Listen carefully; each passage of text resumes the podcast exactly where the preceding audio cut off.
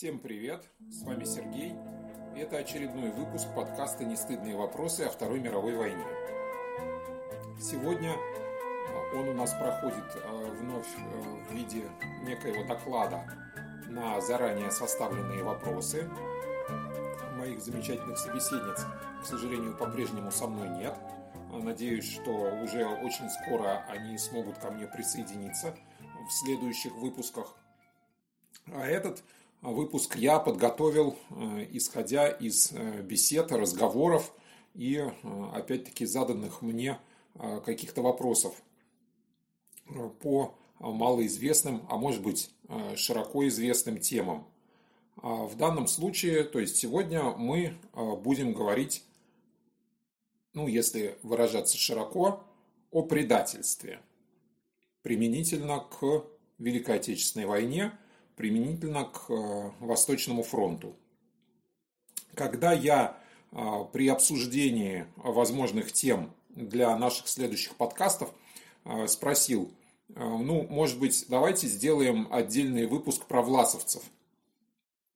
У меня девочки спросили, это кто? Кто такие власовцы? Почему о них нужно делать отдельный выпуск?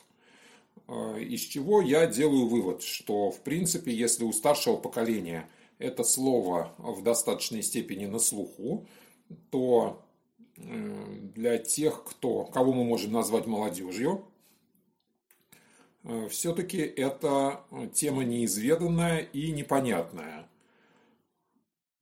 Отсюда возникает вопрос, а нужно ли это в принципе обсуждать? То есть является ли это вопросом? Ну, вот э, мы обсуждаем нестыдные вопросы, э, связанные со Второй мировой. Должен ли этот вопрос относиться э, к категории, которая нас интересует? Ну, конечно, если исходить из понятия того, что нас интересуют любые вопросы, которые нам, может быть, плохо известны, о которых мы стесняемся спросить, потому что они нам кажутся общеизвестными, то тогда да, этот вопрос, конечно, тоже э, необходимо освещать. Но, в принципе, э, я считаю, что без разговора о сотрудничестве, о широком, в широком смысле слова, и в первую очередь военном сотрудничестве граждан Советского Союза с врагом во время Великой Отечественной войны, без этого вопроса понимания того, какой была эта война, а, что она значила? В принципе а, для того времени, а, что она значит для понимания истории нашей страны, вот э, для этого, без этого вопроса никак не обойтись. И мы попытаемся, я попытаюсь сегодня, руководствуясь опять-таки вопросами, Э, рассказать э, именно об этом. Мы затронули тему коллаборации уже в нашем выпуске про полицаев. У нас был выпуск «Кто такие полицаи?». Вот рекомендую э, послушать тоже, потому что он тесно связан с нашей сегодняшней темой. Но мы там все-таки постарались ограничиться, во-первых, некими органами охраны правопорядка, скажем так, на оккупированной территории – и общей коллаборации, то есть сотрудничества, некого гражданского сотрудничества с врагом на оккупированных территориях. Что касается сегодняшней темы, то я бы хотел конкретно говорить о именно военном сотрудничестве. Говорить о советских гражданах, которые служили в различных а, подразделениях вооруженных сил а, Третьего Рейха, вооруженных сил Германии, и так или иначе участвовали в войне на стороне противника. Проблема предательства, она существует э, в любой войне. Ну, вернее, не проблема, а вопрос предательства. Вопрос перехода на сторону противника. Но все-таки, если мы будем говорить о каких-то других войнах, а может быть о всех других войнах или о других театрах военных действий, то все-таки это вопрос достаточно индивидуальный. Это вопрос, ну, может быть, личного малодушия, личной трусости какого-то конкретного человека, или его, может быть, каких-то сугубо личных интересов.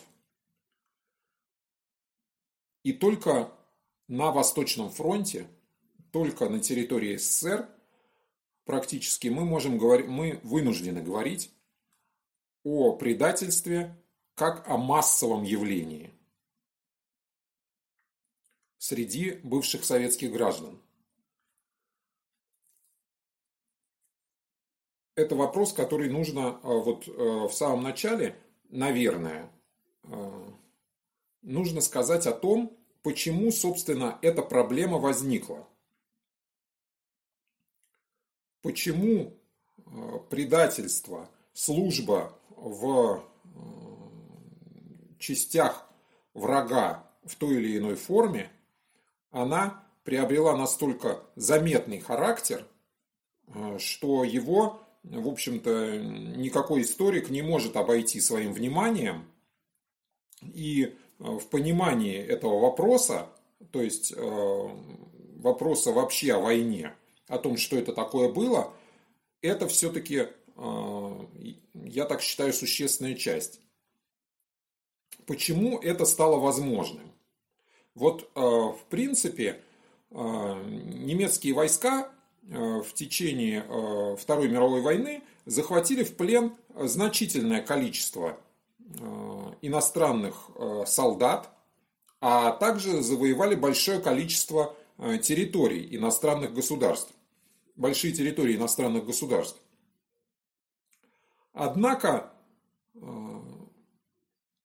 если говорить о военной коллаборации, то несмотря на то, что германское командование прилагало значительные усилия для того, чтобы сформировать какие-то ну, не просто заметные, но хотя бы какие-то коллаборантские соединения из военнослужащих э, различных стран э, европейских, э, фактически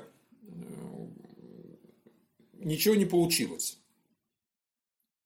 То есть каких-то, какие-то, может быть, существовали на бумаге, чисто на бумаге воинские подразделения – Э, составленные из, э, там, скажем, французских или английских коллаборантов, но фактически таких подразделений не существовало. Никто из пленных не согласился э, служить в этих подразделениях.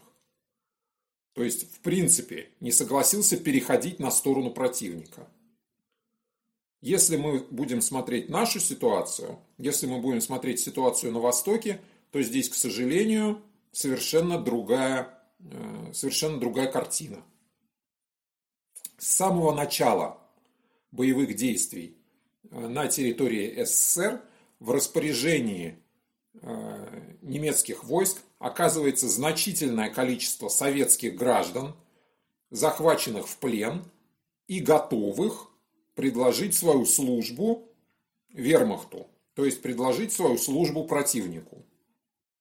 Когда мы, а, обсуждая вопрос о пленных, а, упоминали цифру вот, э, в 450 тысяч человек разницы между теми, кто был захвачен в плен немецкими частями, и теми, кто а, в результате был в 1941 году помещен в лагеря для военнопленных, вот эту разницу 450 тысяч человек, а, мы, а, возможно, не упомянули о том, что не все эти люди погибли на стадии транспортировки, скажем так, к лагерям военнопленных нужно, видимо, учитывать то, что значительная часть из этих людей до того, как была доставлена в лагеря военнопленных, перешла на службу э, немцам. Как такое могло произойти? Почему это произошло?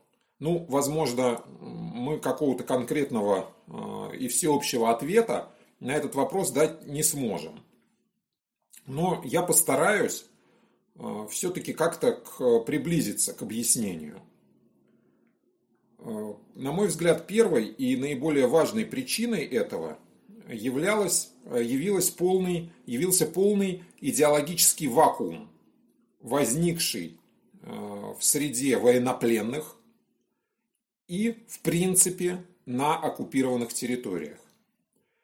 Дело в том, что советская пропаганда, безусловно, прилагала значительные усилия для того, чтобы нарисовать в сознании советских граждан понимание всемогущества советского государства, его всеобъемлющего для всех сфер жизни человека значения и его невероятной прочности. Поражение первых месяцев или, может быть, даже первых двух лет войны на Восточном фронте Великой Отечественной войны и катастрофичность этих поражений и вообще сама катастрофичность ситуации, э, когда власть, пропагандировавшая себя как самая сильная в мире, оказалась внезапно полностью уничтожившейся, ну вот для этих конкретных людей, на этой конкретной территории, где вчера еще э, была всемогущая практически советская власть, а сегодня оказалось полное безвластие и пришел враг. И в среде э, вот этих людей, объединенных воинской дисциплиной в составе Красной Армии, для которых произошло полное крушение. То есть мы помним, что э, крупные соединения Красной Армии практически полностью оказывались в плену, не оказав значительного сопротивления. В первую очередь, конечно, по причине бессилия командования, бессилия руководства в этом плане.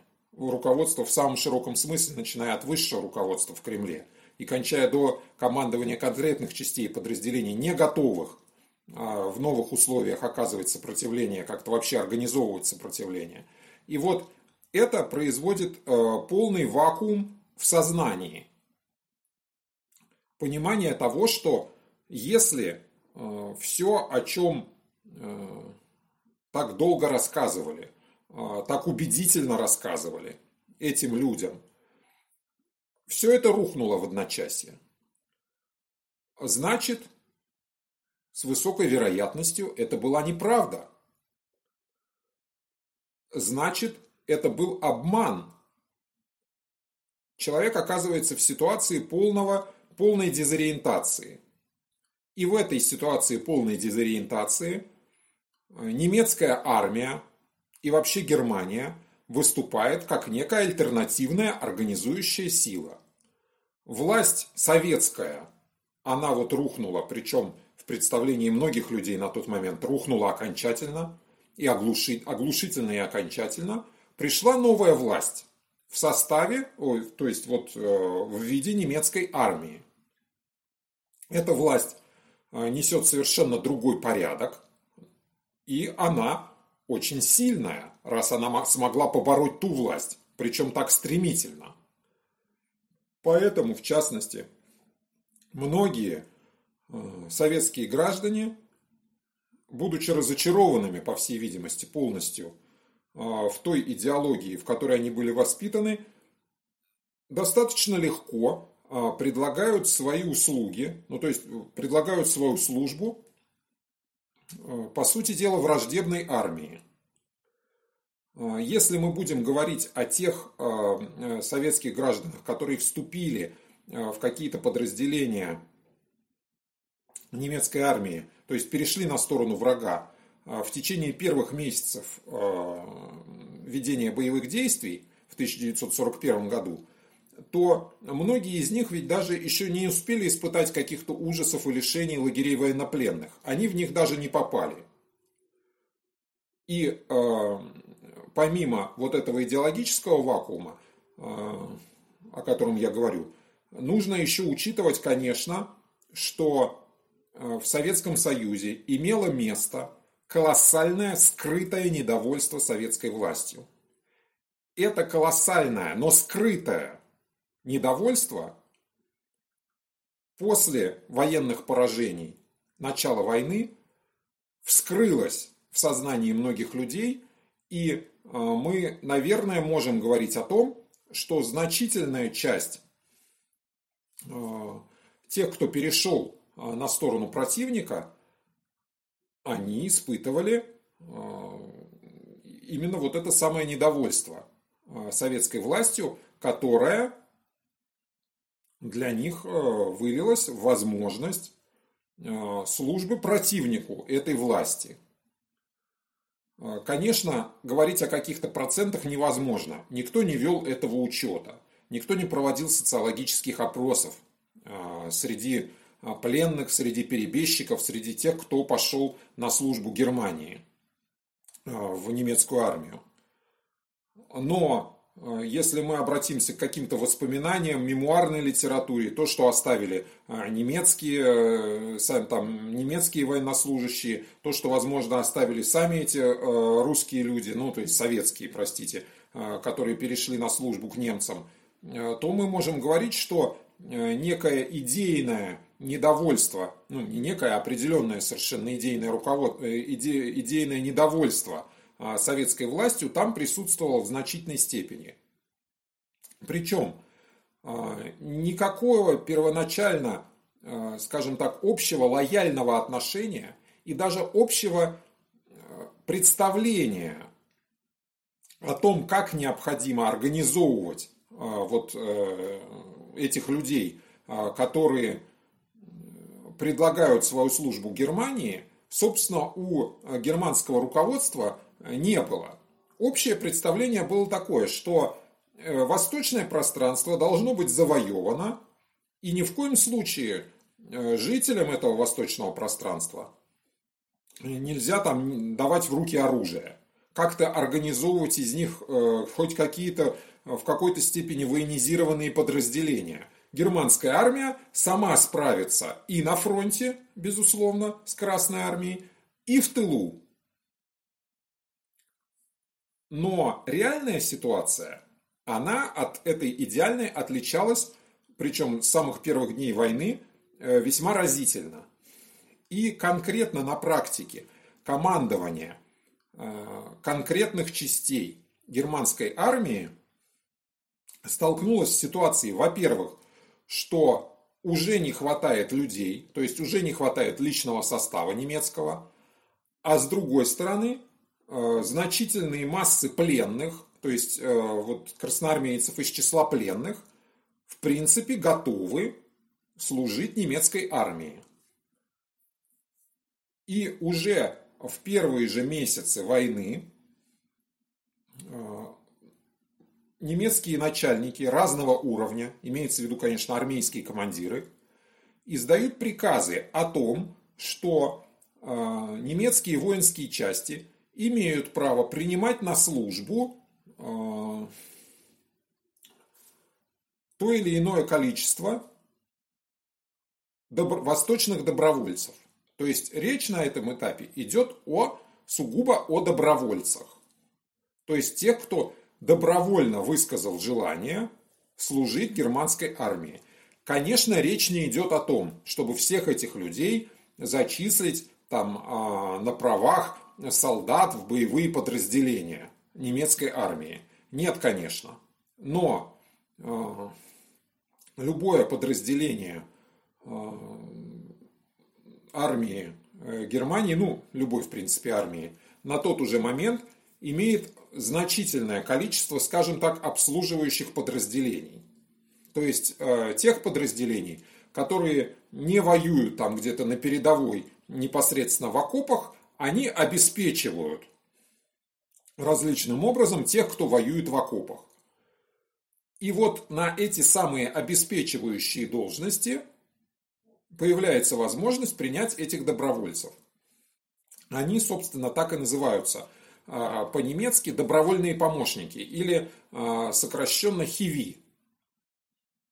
Вот а, слово хиви, оно постепенно распространяется в немецкой армии, вот именно как общее название для э, бывших советских военнопленных, которые поступили на службу э, в тыловые и хозяйственные подразделения э, вот каких-то немецких частей, ну, в общем, дивизий, скажем так, в первую очередь. Немецких, вот в немецкой пехотной дивизии в 1942 году уже официально так как вообще немцы очень все моменты старались регламентировать, разумеется. Так вот, в немецкой пехотной дивизии в 1942 году по штату полагается 700 человек восточного вспомогательного персонала. 700 человек. Ну, понятно, что эти штаты, они не на ровном месте возникли. То есть они возникли из понимания того, не только какой, так сказать, объем службы можно доверить этим восточным добровольцам, но и каков, собственно, количество желающих поступить на эту службу. А, в первую очередь это именно вот а, служащие хозяйственных подразделений. Это кто? Там конюхи, помощники поваров, ездовые, шоферы, Э, в различных тыловых снабженческих колоннах и так далее и тому подобное. Вот э, эти люди, э, конечно, им не, не дают оружие, но они получают полное довольствие немецкого солдата, а спустя какое-то время, когда они уже, так сказать, заслужили определенную репутацию, ну то есть собственно говоря, по истечении определенного испытательного срока, 2-3 месяца, они даже получают денежное довольствие. Не такое, как у немецкого солдата, не полное довольствие немецкого солдата, но э, они получают деньги за свою службу. Первоначально э, эти люди служат э, в собственной форме, ну то есть э, фактически в той форме, то есть ну, в советской форме, которая была на них в тот момент, когда они попали в плен. Все их отличие – это белая повязка на рукаве, э, на которой по-немецки написано э, «на службе германских вооруженных сил». Затем э, многие из них, многих из них командование переодевает в немецкую форму. Достаточно быстро при немецких частях начинают формироваться восточные охранные подразделения. То есть это уже вооруженные, небольшие вооруженные части, Э, которым ставится задача охранять тыл немецких частей. Э, далее еще при каждой дивизии формируется саперная рота из восточных добровольцев, ну то есть из русских фактически, ну вот из э, советских военнопленных, численностью более 100 человек с немецким офицерским составом, которые должны выполнять различные уже на фронте саперные работы. А некоторые добровольцы включаются в состав немецких боевых частей. И в их составе даже участвуют в боях на фронте. Мы не можем сказать, какое это количество, какое количество этих людей участвовало непосредственно в боях на фронте, но мы можем сказать, что э, на февраль 1945 года э, в немецкой армии, вообще в немецких вооруженных силах, то есть в Вермахте, в Люфтваффе, там тоже были восточные добровольцы, и в Криксмарине – то есть в военном флоте, находились на службе примерно 660-670 тысяч восточных добровольных помощников, то есть этих самых хиви.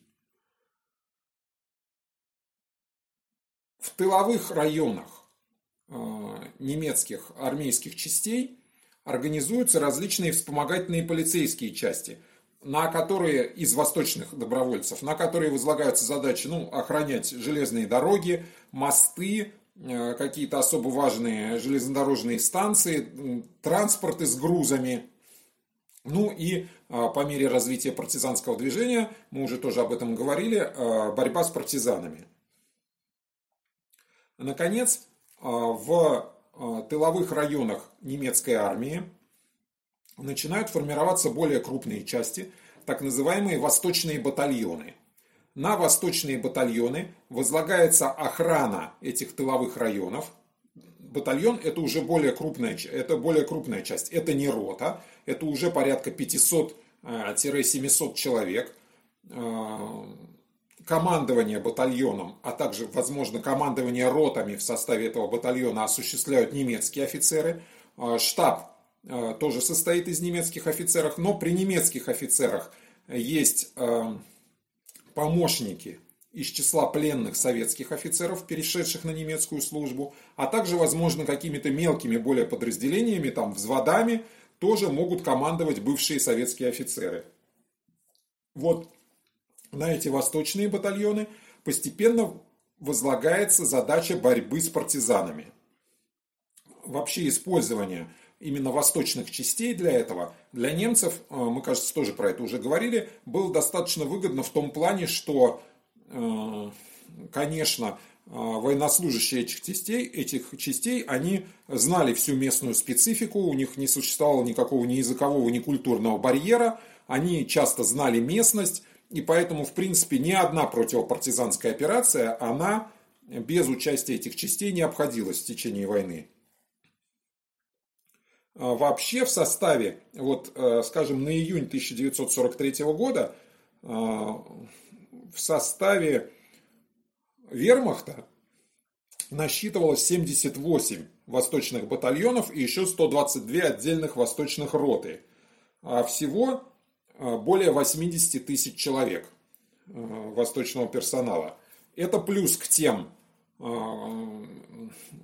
служащим немецких частей, э, которых мы называли вот как э, в качестве хиви. Это именно служащие отдельных частей. Э, успех действий этих восточных батальонов, он, конечно, в значительной степени зависел от успехов германской армии на фронте. Когда немцы наступали и развивали свой успех, популярность службы в восточных частях сохранялась на достаточно высоком уровне, и высок был уровень лояльности э, служащих там, э, служащих этих батальонов. Ну и, конечно, сюда нужно добавить тот факт, ну даже не добавить тот факт, а нужно обязательно сказать, э, еще раз сказать о том факте, что с начала 1942 года легальная возможность покинуть лагерь для военнопленных состояла только в том, чтобы поступить в какую-либо восточную часть, в какое-либо восточное подразделение, то есть перейти на службу к немцам. И учитывая общее катастрофическое положение советских пленных в этих самых лагерях, такой возможностью, просто чтобы выжить, воспользовалось огромное количество э, бывших э, военнослужащих Красной Армии, ну или бывших здесь, может быть, не подходит, но военнослужащих Красной Армии, оказавшихся в плену. То есть очень многие вступили в эти самые различные восточные формирования именно из соображений, ну фактически, исходя из возможности избежать голодной смерти в лагере. И, повторяю, Э, пока германской армии сопутствовал успех, э, успешны в какой-то степени были и эти восточные части в своих действиях. Когда ситуация переламывается в противоположную сторону, когда вермахт начинает отступать по всем направлениям, меняется ситуация и в восточных частях. То есть э, там по понятным причинам наступает разложение, ну, вот, э, может, почему по понятным причинам. Ну, э, приходит понимание того, что э, судьба, то есть было понятно, что если советское командование, советское верховное политическое руководство официально объявило предателями фактически ну вот мы помним, в августе 1941 года, фактически объявила предателями всех, кто сдался в плен, то коль вскоре речь идет о тех, кто не только сдался в плен, но еще и перешел служить противнику, то здесь, в общем, никаких вопросов относительно того, какова будет их судьба, если они окажутся э, в руках э, Красной Армии.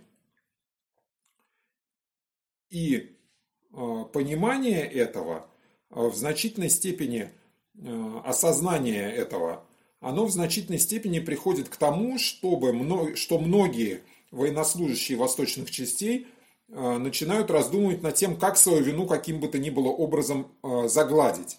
Многие партизанские формирования вступают, ну, то есть советская пропаганда в течение войны на оккупированных территориях, она в значительной степени также и направлена на служащих, э, на военнослужащих вот этих восточных частей в составе вермахта, различных частей, там их было много на самом деле.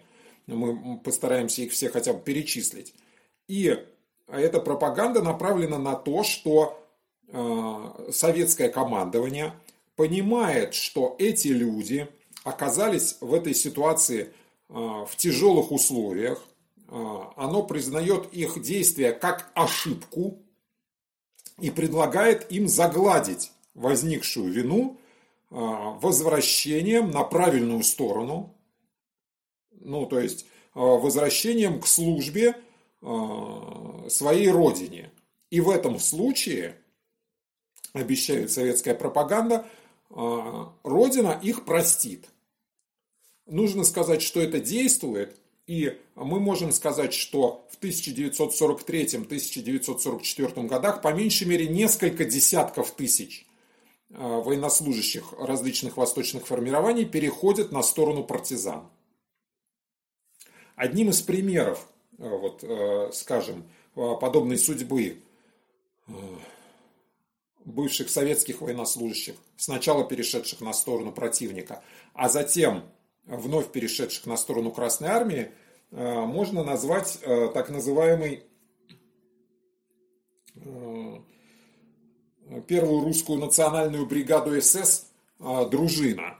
Ну, в, на германской стороне различные ведомства в течение войны боролись за контроль над восточными формированиями. Помимо тех формирований, которые создавались под командованием армейского руководства, руководство СС также прилагало усилия к тому, чтобы создавать национальные части и их использовать под эгидой СС.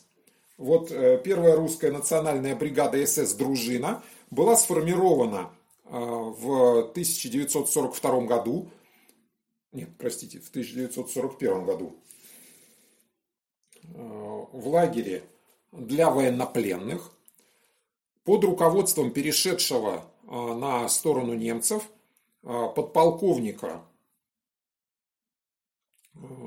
Красной Армии, подполковник Гиль, который, в, когда перешел на сторону немцев и, так, и стал формировать там из военнопленных подразделения, взял себе псевдоним Родионов – вот э, под его руководством была сформирована из бывших военнопленных часть под эгидой СС, которая получила название первой русской национальной бригады «Дружина».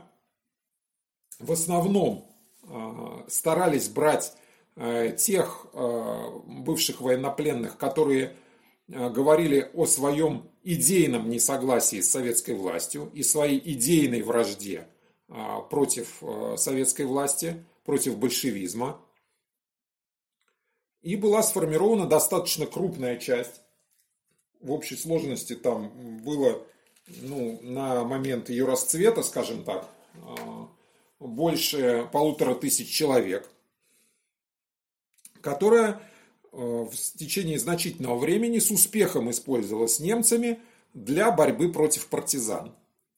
Однако в 1943 году, когда ситуация на фронте изменилась, командование э, этой бригады и в первую очередь сам Родионов, они начали серьезно думать над тем, чтобы перейти на сторону, ну, в данном случае на сторону партизан. Э, бригада действовала против партизан на территории Белоруссии.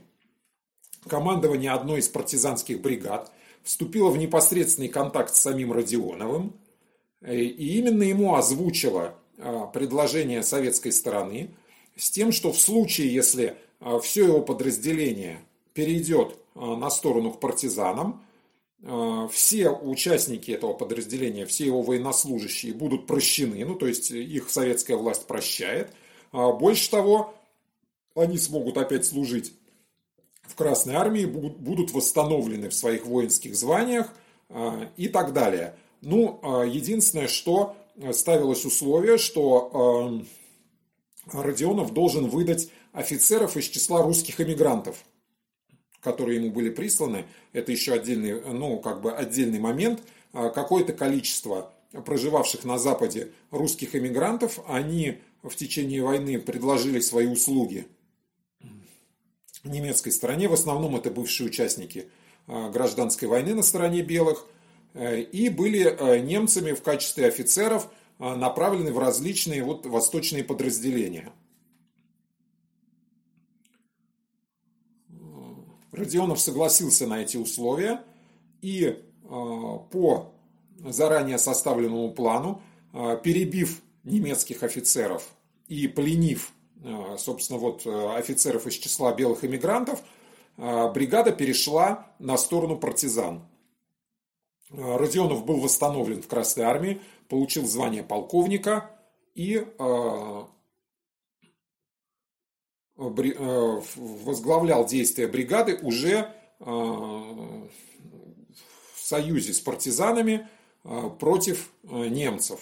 В 1944 году он погиб в бою, ну, избежав тем самым каких-то вопросов относительно своей возможной послевоенной судьбы.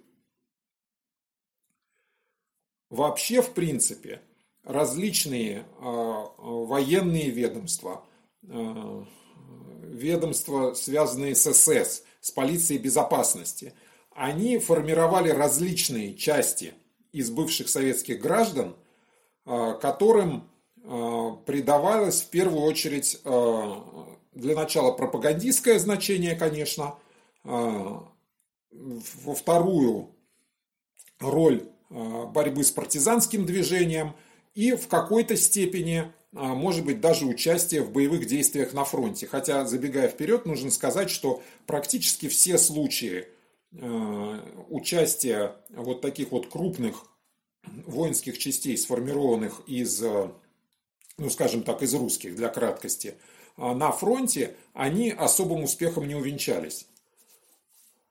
Как правило, эти части быстро терпели поражение, значительное а, едва они оказывались на фронте, значительное количество военнослужащих перебегало на советскую сторону. А, Все это привело к тому, что, в принципе, к осени 1943 года а, вот Гитлер, в частности, полностью разочаровался в возможностях восточных батальонов, потребовал, чтобы они все были расформированы, а личный состав направлен на военные, в качестве рабочей силы, на военные заводы и в шахты. Но военное командование все-таки уговорило его это не делать, и почти все восточные батальоны были переведены на запад, ну то есть, собственно, во Францию. А, а находившиеся э, во Франции оккупационные войска, немецкие, э, были переведены и использованы на Восточном фронте. Э, это касалось не только вот восточных батальонов, но и, как мы говорили, допустим, украинских полицейских батальонов. Часть из них тоже была переведена во Францию. Там участвовала в боевых действиях против сопротивления, а некоторые а, даже умудрились перейти на сторону этого сопротивления, еще принять участие на стороне сопротивления в боевых действиях против немцев. Но а, высшее военное руководство, в первую очередь а, сторонниками широкого использования восточной военной силы, скажем так, восточных военнослужащих на фронте, сторонниками этой идеи были в первую очередь, конечно, армейские командиры. Многие из них считали, что нужно создать крупные части из антисоветски настроенных э, бывших советских граждан, их широко привлечь э, к участию на фронте. Для этого им нужно пообещать, конечно, какие-то э, действительно, ну там, условно, независимую Россию. И в этом случае это будет очень значительным подспорьем немецкой армии. Вообще, мы помним о том, что Э, нацисты отличались тем, что они не считали нужным э, под свою пропаганду подкладывать хоть какие-то какие реалистические обещания. В принципе, э, восточные части, они широко использовались в первую очередь в пропагандистских целях. И именно исходя из пропагандистских целей, немецкое руководство очень хотело найти какого-нибудь достаточно влиятельного и харизматичного лидера, чтобы его поставить во главе этого движения и чтобы использовать его как пропагандистскую фигуру. некую объединительную фигуру, которая будет привлекать к себе большое количество бывших красноармейцев и вообще советских граждан. В эти части привлекались, конечно, не только пленные красноармейцы, но и жители оккупированных территорий широко. И в качестве такой фигуры летом 1942 года, э, ну то есть вот была найдена такая фигура наконец, 12 э, июля 1942 года э, в плен сдался, в плен к немцам попал известный советский, достаточно известный на тот момент советский военачальник, генерал-лейтенант Андрей Власов, который на тот момент командовал второй ударной армией оказавшийся в котле в результате неудачного наступления в попытке прорыва блокады Ленинграда под Любанью, а, армия практически полностью погибла, генерал Власов попал в плен.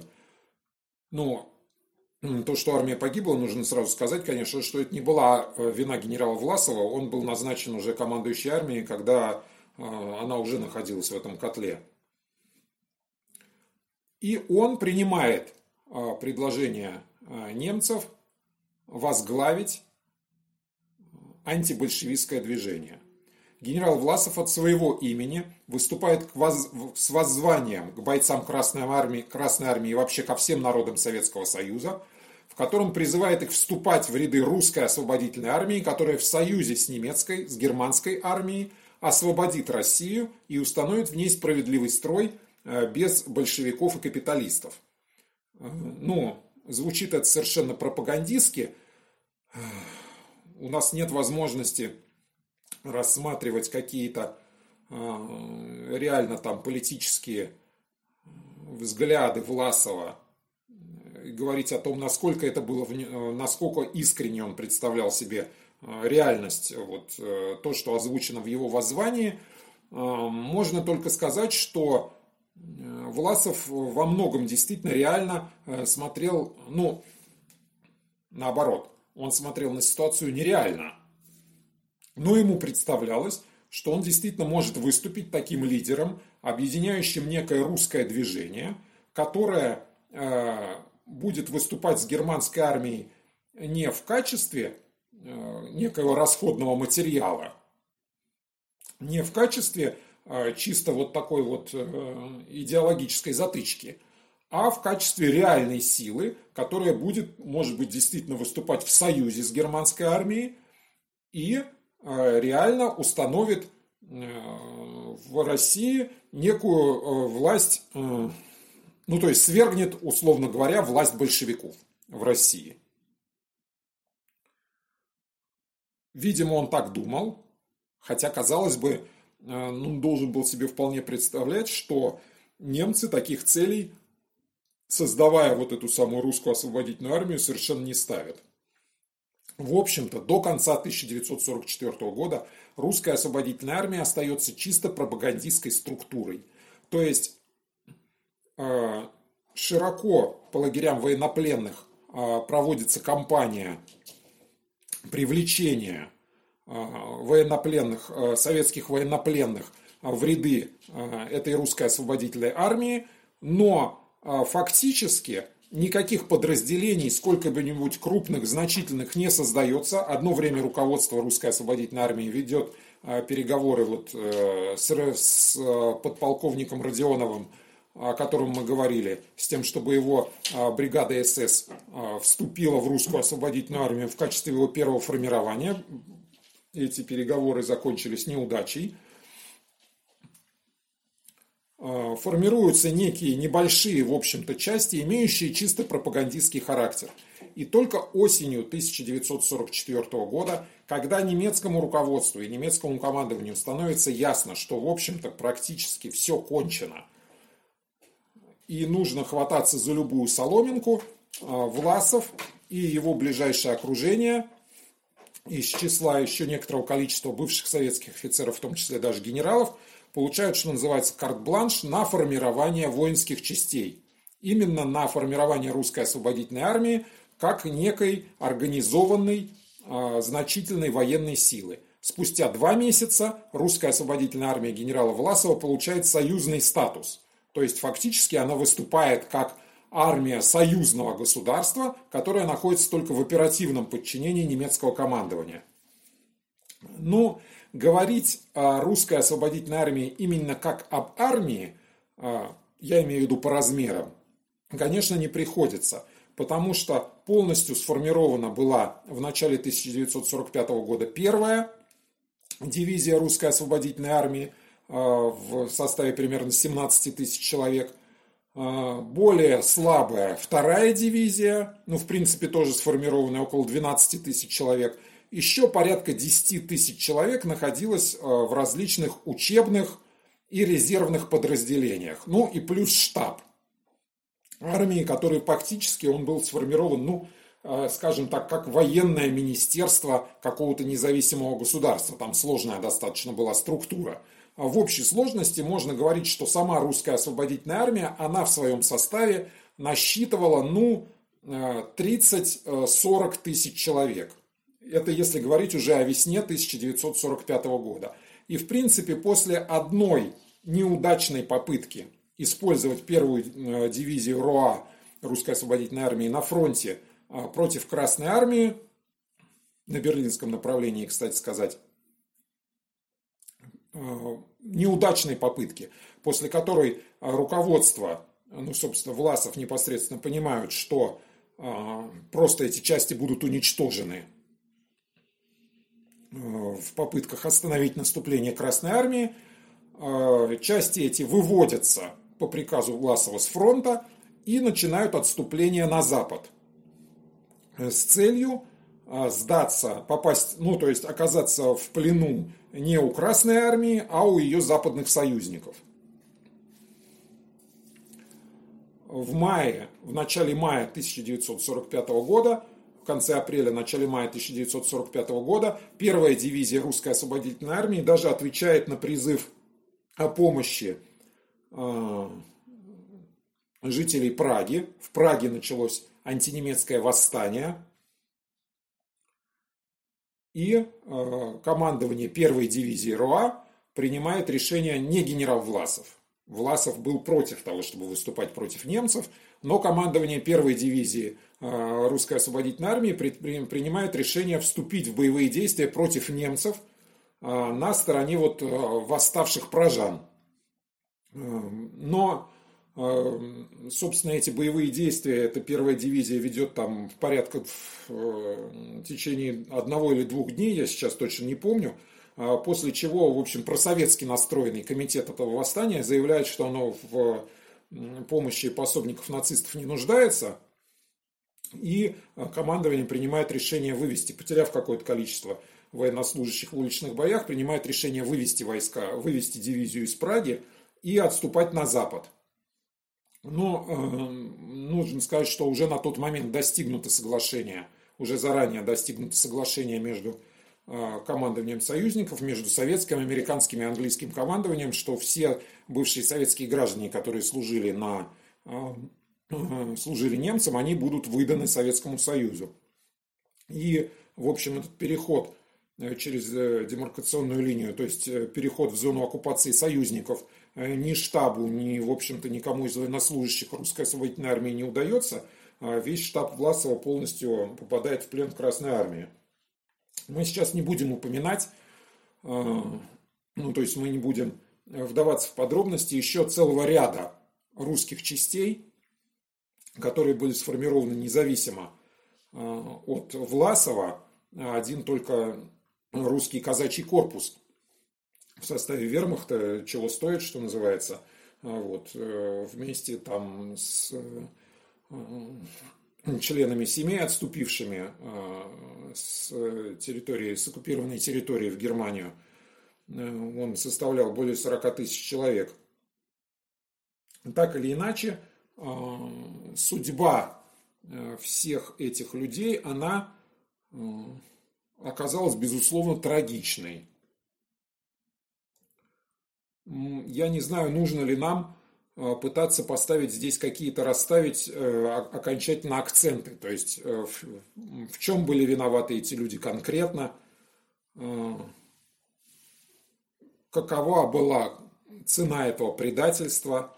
И насколько то, что они оказались на службе у врага, насколько это все-таки зависело от них, кто был в этом виноват по, по большому счету.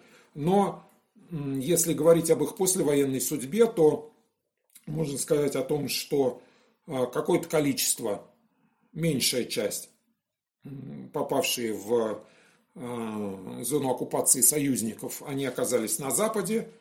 А, практически все руководство, все командование вот этих восточных воинских частей, в первую очередь русской освободительной армии, оказавшаяся в плену, в советском плену, все эти люди были казнены по приговору суда, а рядовые члены восточных формирований, как правило, получали крупные сроки заключения. После войны официальная советская пропаганда и вообще официальная советская политика эту историю постаралась как можно быстрее забыть.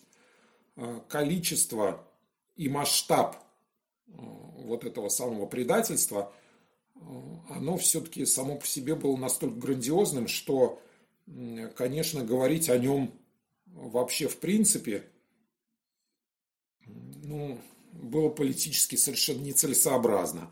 И в заключении я только назову э, цифру общую. Мы можем с уверенностью говорить о том, что в различных формированиях Германии, в различных воинских формированиях Германии на протяжении Второй мировой войны э, служило примерно не менее 1 миллиона э, бывших советских граждан. Возможно, даже на несколько, на 100 или 200 тысяч человек больше. То есть от миллиона до миллиона двухсот тысяч человек. И по меньшей мере 300 тысяч из них погибло. Это вот то, о чем я а, постарался сегодня рассказать. Вот получился у нас такой достаточно продолжительный выпуск. А, прошу меня простить, может быть, за излишнее многословие, но действительно этот э, очень сложный такой и тяжелый вопрос, который, мне кажется, ну, его тяжело разрешить э, там, в течение какого-то небольшого, небольшого выпуска. Э, спасибо большое всем, кто дослушал до конца. Слушайте нас дальше на всех доступных вам площадках, на Яндекс Музыке, э, на Google подкастах, на Spotify, на Anchor FM. Пишите нам отзывы на нашу почту www.1939-1945 собака Яндекс.ру. До новых встреч. Спасибо.